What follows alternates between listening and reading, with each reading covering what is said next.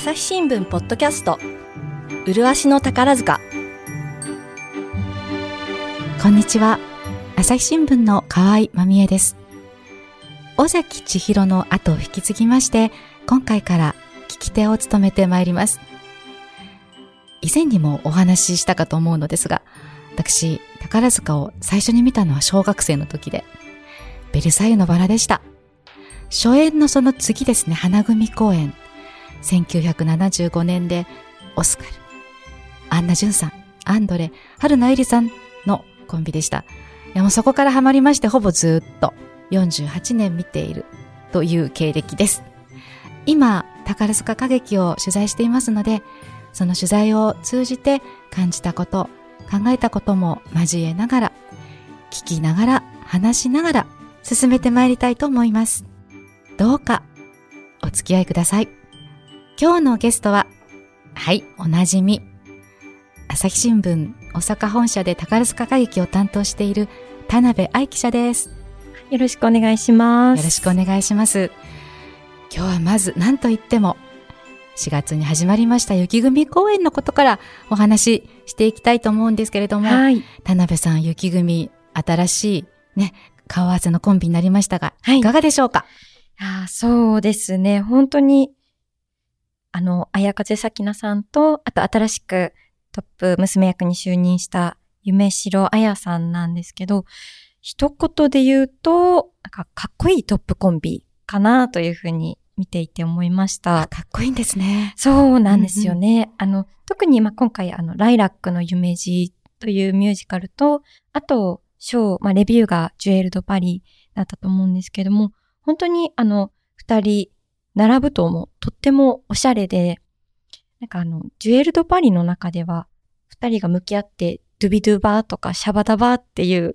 シーンがあるんですけども、それすら、なんかかっこよ、よくって。それすら。なんか、ああ、この二人が並ぶと本当に絵になるなというのが思いました。華やかですよね。そうなんですよね。うん、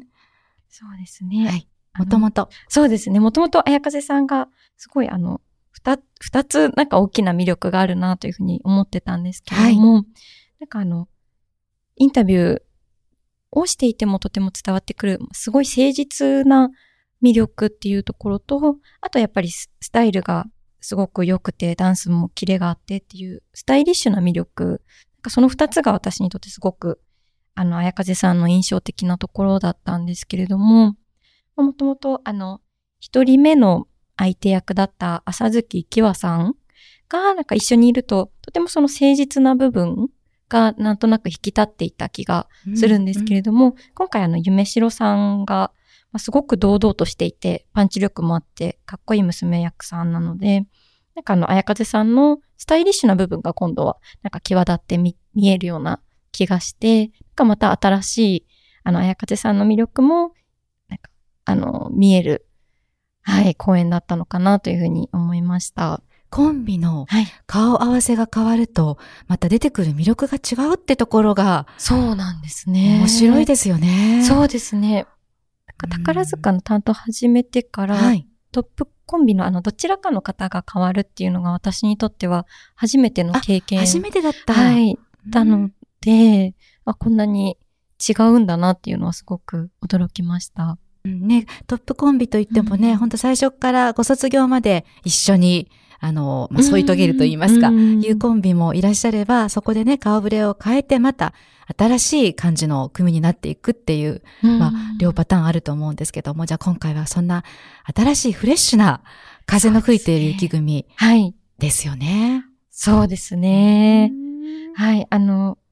ジュエルドパリを演出した藤井大輔さんも、あの、二人の魅力について会見の中で語っていたんですけれども、本当にあの、二人ともとてもフレッシュでキラキラしたコンビだっていうことをおっしゃっていて、まあ、あの、等身の二人のスタイルの良さと、あと、キラキラ、あとダンスも上手なところが、本当に華やかで、雪組がより華やかになったんじゃないかなということを、あの、印象を語っていました。なんかキラキラ感ですよね。そうですね。ねえ、いかがですか？あの、見どころ、田辺さんから見た、今回の公演のここ見どころよね、なんていうのは、はい。どうですか？そうですね。あの、特に、ジュエル・ド・パリの方がすごく印象的だったんですけれども、あの、体感時間がいつもより短く感じるショーでした。あっという間に、本当にあっという間でみたいな。はい。で、なんか、あの、記事の中では、私もびっくり箱のようなレビューっていうふうに、あの、冒頭書いたんですけれども、本当にそれくらい見どころだらけだったなというふうに思います。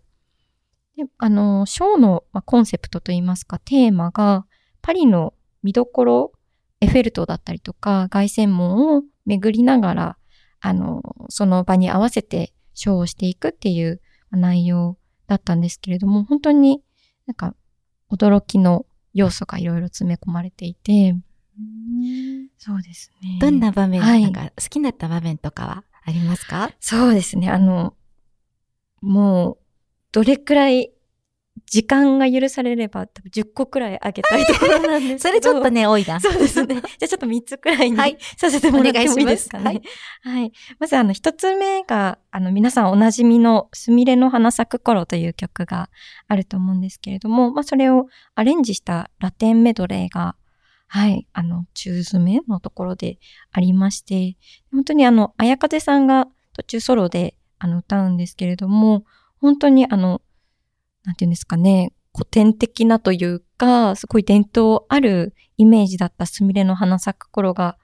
ラテン風になってこんなにおしゃれになるんだなっていうのが、まず一つのびっくりポイントでした。あとは、あの、そうですね、コンコルド広場という、エジプトがテーマのシーンがあるんですけれども、まあ、あの、フランスなんですけれども、多分エジプトの、あの、塔が、エジプトうんから運ばれた塔が立っているっていうことで、あの、エジプトがテーマになっていると思うんですけれども、そこであの、クレオパトラの格好をした、なんか美しい方が現れて、それが誰かってことですよね。そうなんですよ。誰でしょかずきそらさんうかっ。こいいいや、本当にびっくりしました。あの、結構、まあ、露出の多い衣装だったんですけれども、まあ、やっぱり男役さんが結構肌を見せるっていうのはもうそれだけでちょっと見ている側としてはドキドキしてしまうんですけど、特にその、あの、腹筋の美しさと言いますか、それいいですね。すごく鍛えられているのもよく分かって、はあ、なんか見てしまったなというふうに 思いました。キリッとした、そうですかっね。こいいクレオパトラ。はいそ。れは。へーね、あと、藤井先生も、あの、まあ、会見の中で、カツラを和樹さんが自分で作られたっていうふうに。あ、自分で作られたんですか？はい。それなんかこだわりのカツラだったっていうふうに言ってたんですけれども、まあ、き黒の、なんていうんですかね、パッツン前髪っていうんですかね、うんのロングヘア、ロングのストレートヘアが貴重なんですけれども、結構あの、は、半分くらい、中、中、ん真ん中くらいから、毛先にかけてが、グレーの色味も入っていて、なんかあの、回転して、髪がファサーってなるところがより、なんか透け感と言いますか、美しさが、なんかあったかなというふうに思います。へえ、だからその動きに応じた美しさっていうのを、はいすごいこだわりの、なんかあれですよね。そうですへね。ーあ、もう一つ、はい。大丈夫ですか？いいですよあじゃあいいですか？すいません三つ目ね。はい。あの、ちょっと長すぎたら、あの、すいません。あの、三つ目が、あの、フレンチカンカンのシーンで、もう本当にカラフルな、黄色を基調としたカラフルな衣装で、あの、カンカンをするんですけれども、あの、まあ新しくトップ娘役に就任した夢城彩さんが、あの、娘役たちを率いて、あの、明るく踊るっていうのが本当にパワーに溢れていて、もう見ているだけでも、こちらも元気をもらえるようなショーで、とても、あの、気分が晴れやかになったので、ぜひそちらも注目していただければなと思います。すごいパワフルなんですね。あ、そうですね。それいはいいですよね。まあパワフルといえば、はい。今回は初舞台生のラインダンスというこの一年で恒例のえー場面があるわけですよね。で、今回は109期生ですね。はい。109期生のいよいよっていう、こ、これはいかがでした？これは、あの、今回が、ミモザの花をテーマにした衣装なんですけれども、なので、あの、黄色いお花なので、黄色い衣装なんですけれども、まあ、その姿が、なんて言うんですかね、あの、ちょっとひよこちゃんみたいな感じにも見えて、なんかますます、それも相まってフレッシュさがもう本当に押し寄せてくるような感じでした。ひな鳥のイメージですもんね。もともとね、うんラインダンス、あの、初舞台生といえばっていう。あはいなので、そのまあ黄色でぴったりですよね。そうですね。うん綺麗そうですよね、本当に。はい。なんかあの、風になびくようにポーズをそれぞれ決めていったりとかするシーンもあって、それもとても美しかったんですけれども、あの、私たち記者は、と、開幕の前日に舞台投資、投資舞台稽古で初めてあの作品を見ることになるんですけれども、まあ、あと、その後私もあの、自分でチケットを取ったりして、2回見たんですけれども、最初ゲネプロで見た時には、結構緊張しているような感じで、表情筋がすごい硬いなと、あ、それも見えるんですね。はい、思った子たちもいて、それも逆に新鮮だったんですけれども、でも回を重ねるごとに、本当になんか晴れやかな、あの、ジェンヌさん、宝ジェンヌになってきたんだなっていう感じがして、一声の中でもすごく、なんか成長を見させてもらった感じがして、はい、楽しかったです。すごいんですね。一公演の中でって、私毎年なんですけども、はい。この大劇場公演の初舞台生のラインダンスって本当楽しみにしていて、なんか、やっぱなんかじわっときちゃうんですよね、見てて。この子た、ち、まあ、ここに向かって頑張って努力してきて、音楽学校2年やってきて、ついに立ったっていう、まあ、ここからがスタートですけども、はい。なんか親心になっちゃうっていうか、ももう見てるだけで胸いっぱいになって、なんかよし、私も頑張ろう、また1年頑張るぞ、なんて思っちゃう。なんかラインダンスって、なんかそういう、私にとってはそういう存在なんです。あー拍手も、なんかまた違った、他の場面とはまた違った温かさがありますよね、なんとなく。ねなんか頑張れみたいな。ななんか。ね、まあご家族もね、きっと嬉しく見てらっしゃるでしょうし、お友達とかもね。ねえ、なんかこう、このフレッシュなこの春の公演、いいですね。うん、すごく温かい気持ちになる公演だなと思いました。ああ、これ、えー大劇場では5月28日まで、そして東京宝塚劇場では6月7日から7月16日までという、まあ、公演ですね。なんか本当、ぜひ機会があったらば、このフレッシュな新しいコンビと、はい。新しい、えー、宝ジェンヌたちをね、見ると、こっちも元気になるよって話ですね。そうですね。疲れた時には雪組公演ということで、めっちゃキャッチフレーズでした。そうですね。勝手につけました。劇団の内部の人みたいになってしまいました。なってますけど、勝手に取材記者が言っておりますがそうですね。というような雪組公演でございました。はい。はい。ありがとうございます。ではちょっと今日次のテーマ、まあ、メインテーマなんですけども、え星組トップスター、レイ誠さんの休養というのが大変話題になっていますね。ちょっと今回これについて少しあのお話を、えーしていきたいと思うんですが、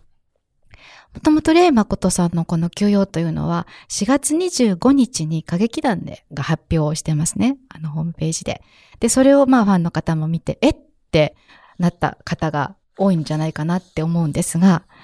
この時は博多座での星組公演ですね。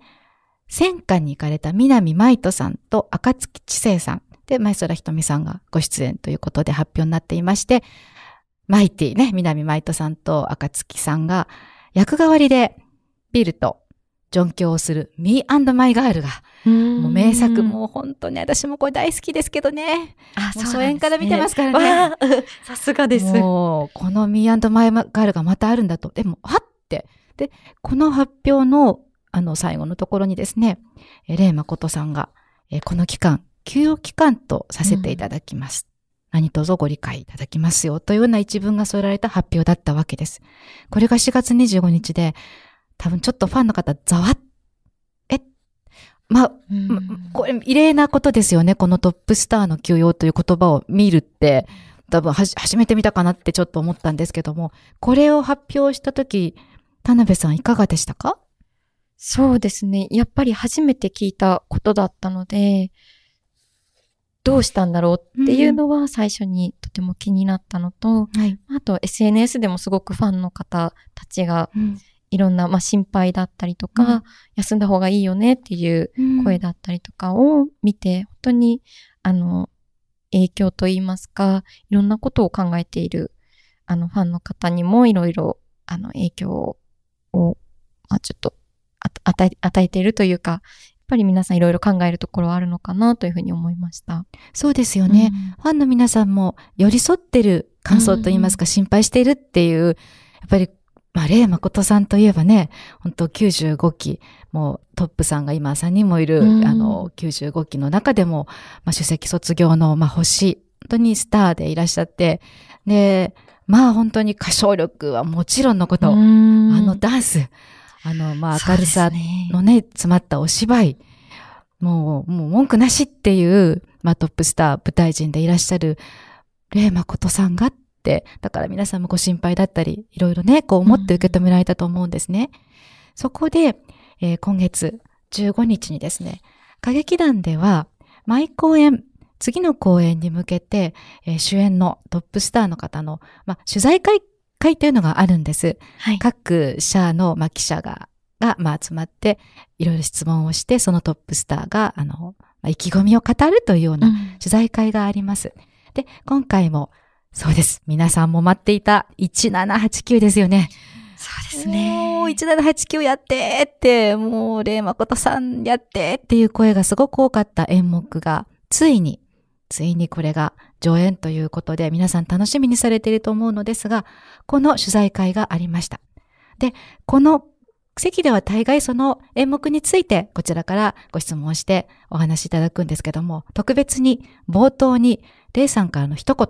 というのが述べられたわけです。それが休養についてでした。レレイさん、こんなことを話されました。ちょっと、あの、私、あの、それに沿って話しますね。麗しの宝塚。今日の番組の感想誰かと分かち合いたいな。そんな時は Twitter のコミュニティがおすすめです。連日リスナーさんの感想や出演者の書き込みで盛り上がっています。番組をお聞きのそこのあなた。ちょっと作業を止めてスマホを手に取ってみてください。番組をスクロールやタップすると説明文が現れます。そこのリンクをクリックすればお気軽にご参加いただけます。皆さん、ツイッターのコミュニティに入ってくれるかな？いいとも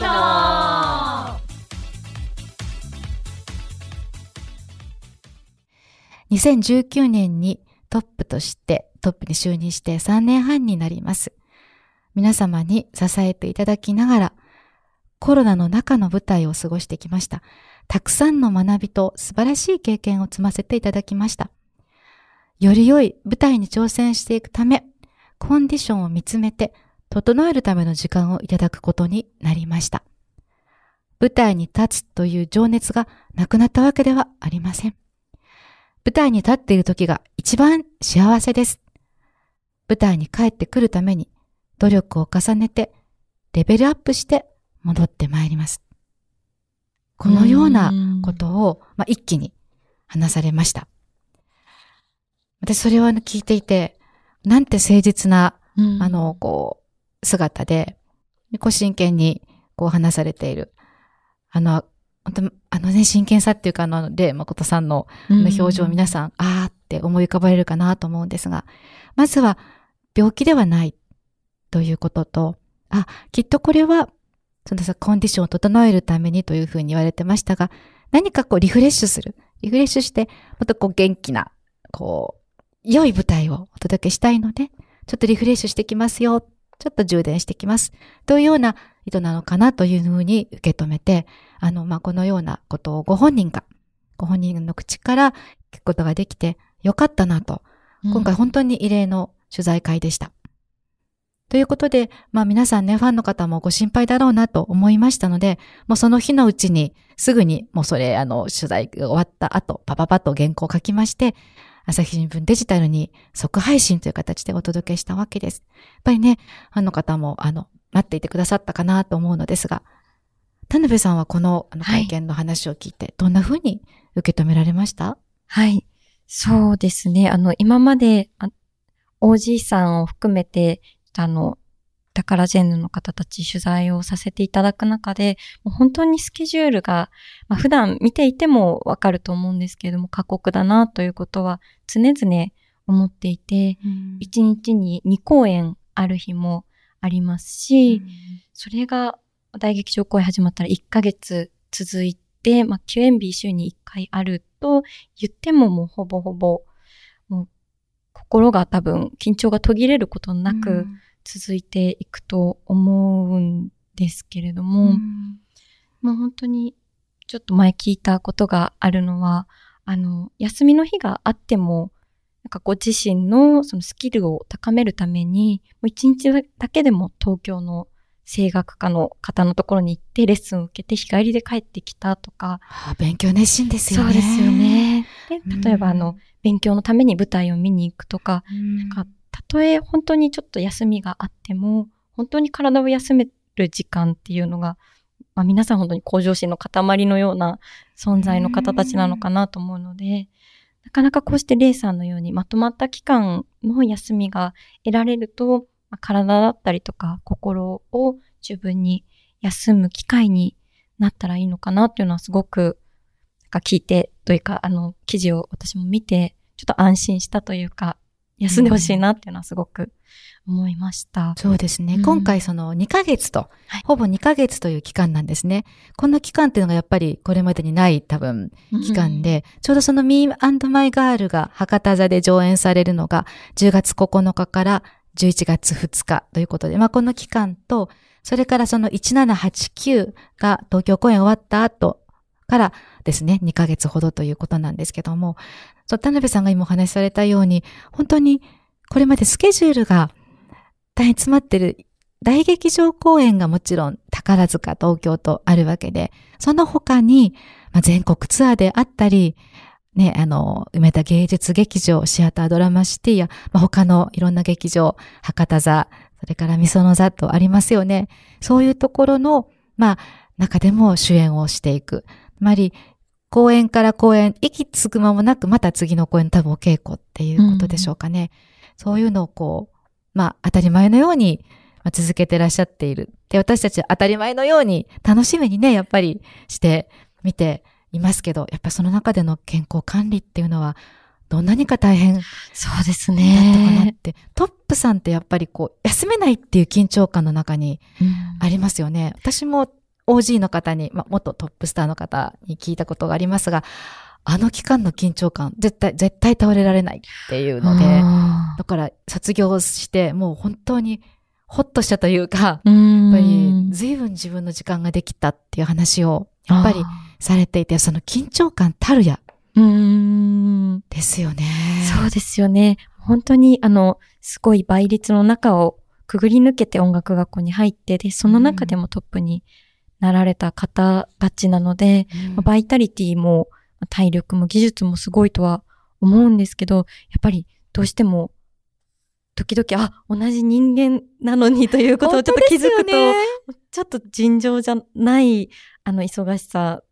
なんだろうなっていうことはすごく思うので。思いますよね。私だったら、ちょっとできるのかなっていうのは、いやー、なんかよく考えると、ねできないなって、まあ当たり前なんですけど、思いますね。まあでも、若さがあるからと言われて、まあ20代、30代って言ってもね、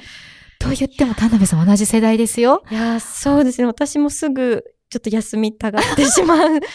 のに、まあでも休まないと長期的にはなかなか集中して仕事ができなかったりとかすると思うんですけど。休みって必要ですよね。そうですよね。やっぱりうねん。なので、もともとその頑張り屋さんの集まりっていう、うん宝ジェンヌの皆さんっていうところに、うん。また次々に公演が来ても、よし、頑張りますっていうふうに、うん。皆さんまたそれを励みにしてやってしまうっていうことが続いてきたのかなっては思いますしね。あと、ちょうどこのレイさんがトップスターになってから、まるまるコロナに被ってるんですよね。うん。この2019年の最初お披露目公演、オロックオペラ、モーツァルト。はい。その後大劇場公演が原用の谷ですね。この原用の谷から丸かぶりですね、コロナと。あなので、まあ中止、中止があり、またこうどうなるかなっていう、うん精神的な、その舞台に、まあ、逆に立てないうんことの苦しさであったり、そういうのをこの3年半が丸々被ってるっていうのも、まあ、ちょっと精神的にも過酷だったのではないかななんて思っちゃいますけど。そうですよね。感染、まあ、ししたくなくてもしてしまう時もあると思いますし、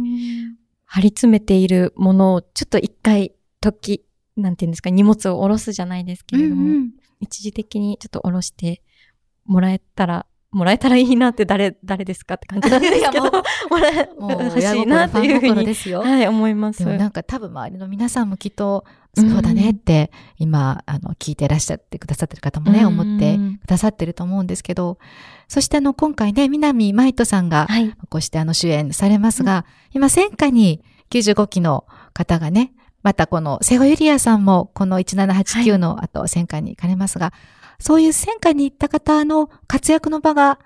広がるという点でも、またチャンスがあるっていう点でもいいのかなっていう気もしますよね。そうですよね。また、あの、新しい方たちが、あ南さんだったり、瀬尾さん、あの、すごく、あの、すまあ、す皆さん素敵なんですけれども、うん本当に輝いている方が戦火に来ることで、なんかいろんな作品、いろんななんかバリエーションの宝塚の、なんていうんですかね、雰囲気が、また違った形で見れるんじゃないかなと思うと、それもとても楽しみです。そうですよね。だから作品のカラーももっとまた多彩になっていくし、うんこの間あの、なぎなる海さんがね、戦火から主演されて、またベテランの味で、またその主演も素敵だったじゃないですか。うんで、割とこう、以前の作品の再演でも、うんまあいろんな再演の仕方もあると思いますし、で、また演者が変わればね、再演ものも変わるし、で、また新しい作品もね、挑戦していける。はい新しいスターさんで。だから若い方たちもね、こうしてまた活躍できるといいな。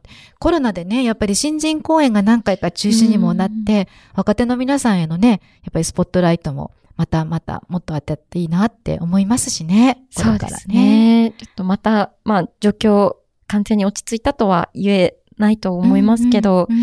より、ここ2、3年ですかね、コロナの、まあ、一番厳しかった時代よりも、どんどん明るく、はい、なっていけたらいいいいのかなと思います。そうですよね。あの、田辺さんがこの間雪組公演でも、この宝塚やっぱ110年になる伝統があるから、いろんな、まあ、すみれの花咲く頃も新しいバージョンのね、歌もできるっていうこと書かれてましたけども、やっぱり110周年、来は年い控えてる。やっぱり110周年、そして大阪万博の111周年に向けて、多分きっと歌劇団もどんな演目やろうかなって考えていらっしゃるだろうし、なんかこんなことしようかなって、そこに、こういう、いわゆるまあ、労働環境というんでしょうか。ん働き方というんでしょうか。の点でも、時代に合った形で変わっていくっていうのは、ありなんじゃないかなっていうふうに。本当にそうですね。ね。うんこの間、田辺さんが持続可能性の話をされてましたね。あ、そう、そうですね。まあ、あの、ちょっと違う話になってしまうんですけど、うん私も、まあ、アイドルとか、あの、K-POP の、あの、方たちもすごい好きなんですけど、結構体調を壊す方とかもいて、とてもやっぱり心配になるんですけれども、まあ、活動休止をされている方もいたりして、やっぱり長く続いていくためには、本当に、そうですね、持続可能な形で、長く続けるためにはどうしたらいいのかっていうことを、ために働き方を考えていけたらいいのかなと思って、それは本当にふ普通のまあ会社員だけではなくて、舞台に立つ人たちも同じことなんじゃないのかなと思うので、まあ、ちょっとこれからどうなるかわからないですけど、レイさんだけでなく、他の方も、なんかどんどんそういう、まあ、せ制度なのかわからないですけど、あの、続いていくといいのかなというふうに思います。そうですね。私も宝塚歌劇というものがやっぱ100年以上続いてきたのはやっぱ時代ににほ歩みを合わせてきた部分があると思うんですね。それはだから演目だけではなくて、だから今回のように、まあコロナにどう対応していくか、まあライブ配信とかいうものも出てきましたよね。そして、まあ働き方でも、またきっと今回これで時代に合わせていくっていうまあ一つの形なのかなと。だからこう、これからも続いていくっていうことなのかなっていうふうに、はい今回このテーマで考えました。はい、そうですよね。ちょっとこのお休みっということにちょろっと関わるのですが、あの、私たちが、あの、主に取材をしているこの宝塚の大劇場ですけども、大劇場公演の休演日が変わったんですよね。この雪組公演から。ビッグニュースでした。でした。それ去年聞いた時びっくりしたんですが、うんあの、私たちも水曜日が休演、宝塚は水曜休演っていうのが身に染みるようにこう働いてきたので、うんそして4月から月曜休演になったんですよね。そうですね。なんか全然体内時計が狂いますね。そうなんです。なので、私たちだけではもちろんなくて、宝塚の街自体がおやおやということで、その、やっぱり宝塚歌劇を見に来るお客さんがやっぱり多いじゃないですか、1日に。はい。2500席ありますので、うん日に2回公演あれば、まあ5000人から来るわけですよね。そうですよ1日に。ね。の街で、休園日っていうと、やっぱりちょっとひっそりするっていうことで、宝塚のいろんな飲食店、いろんなお店屋さんなんかも、施設も、水曜日お休みで合わせているところが結構ありましたよね。そうですね。それがはいね、うん水曜日に行くと、あ、そっか、今日は、あの、休園日だから空いてないんだ、こんなにお店がっていう、ねはい、びっくりするくらい結構閉まっていたりしでますすよね。よね。やっぱ水曜日の宝塚ってひっそりしてましたよね。そうですね、静かに。でしたよね。でしたよねうんですので、それが月曜になったというのは、この街にとってビッグニュースとうんいうことで、ちょっとし、あの、私たち取材してみたんです。そもそも水曜日休園っていつからなったのと、はいえ調べてびっくりしたんですが、ベルサイユのバラだったんですよね。ベルサイユのバラ3というのが、これ1976年にありまして、これ、オートリランさんがフェルゼンをしている、フェルゼン編というのが、あ、もちろん私見てるんですけども、はい。さすがです。で、この時まで、なんと、宝塚、休園日決まったのがなかった。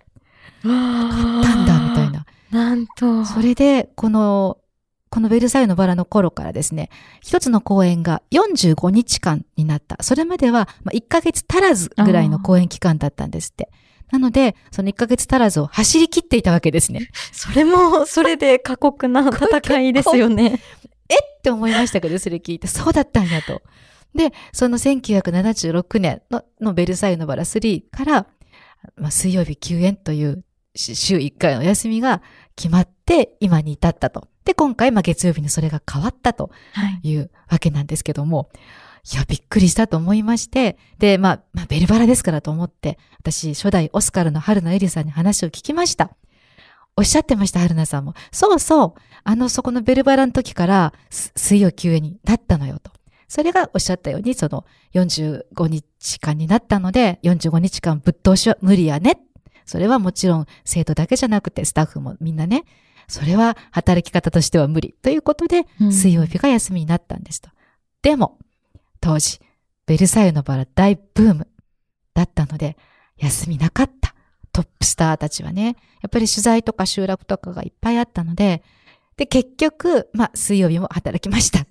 というお話でしたう。ん大変な時代でしたね。ですよね。私たち元気やったんやわ。丈夫やったんわね。っていうふうにおっしゃってましたけど、まあ、すごく皆さんに急にね、注目されて、まあ、いい時代ではあったとおっしゃってましたし、あと、二代目オスカルのアンナ・ジュンさんにも伺ったんですよ。アンナ・ジュンさんは、私覚えてないっておっしゃって、え、休園日できたん？つまり、アンナさんもやはり、まあ、オスカルで、あの、お忙しかったので、やっぱり、あの、し取材とかが多かったので、あんま休んだ覚えないのよね、と。うんでも、やっぱりそれはそういう時代で、で、やっぱり今はそういう時代じゃないよね。うんから休み方も時代によって変わる。当たり前よね。というふうにアンナ・ジュンさんもおっしゃっていて、なんかちょっと今回、このまあ、レイマコトさんのことともちょっとつながるようなそうですね。ことを感じた次第ですが。はい。はい。もう全然時代は変わっていくんですね。うん、ですよね。でも、やっぱり、あれですよね、こう、体、リフレッシュして、うん休めて、まあ、生き生きと、元気にまたね、あの、舞台に立ってほしいなって思いますしね。うあん。のそういう働き方であって、いい舞台であったら一番いいのかな、なんて。そうですよね。うん見ている時も、私たちが見ていない時も、常に幸せであってほしいっていうのはすごくいいですね思いますよね。本当にその通りですね。あの、病気や怪我や、なんか、辛い思いをすることなく、うんあの、はい、舞台に立ってもらえるのが一番ですよね。またこれも誰目線っていう感じなんですけど。誰が言ってるの？誰っていう。いや、はいでも私たちファン代表ということで、そういう気持ちでいっぱいですね。はい、いいですね。見てないとこでも幸せであってほしい。うん本当にそう思います。本当ですね。うんはあ、なんかいい感じにまとまったと思います。あありがとう、はい ありがとうございます。いや、田辺さんありがとうございます。はいあの、まあ、レイさんが、まあ、トップさんで、こう、ロナン、ね、農民の息子を演じて、フランス革命を、こう、ええー命を燃やしていく1789バスティーユの恋人たちが、6月2日から宝塚大劇場で始まりますね。楽しみですね。もう本当にあの、元気な姿で、はい。フランス革命のあの、フレンチミュージカルを見せて、宝塚版のね、はいミュージカルを見せてもらうことを楽しみにしたいと思います。はい。今日も本当にいろんな目線で、ファン目線、プラス誰、誰よ目線で、いろいろ語ってくださって、田辺愛さん、ありがとうございました。ありがとうございました。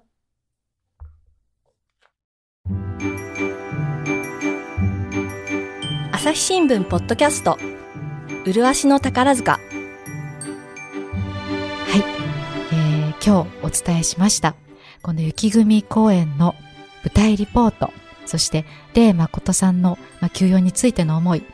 1789舞台についての思いといった記事、そして、宝塚大劇場の休演日変わったよ、街も大変です、というような記事ですね。これは今すべて朝日新聞デジタルでお読みいただけます。どうぞどうぞよかったらお読みください。今日もありがとうございました。朝日新聞の河合まみえがお届けしました。では、またお会いしましょう。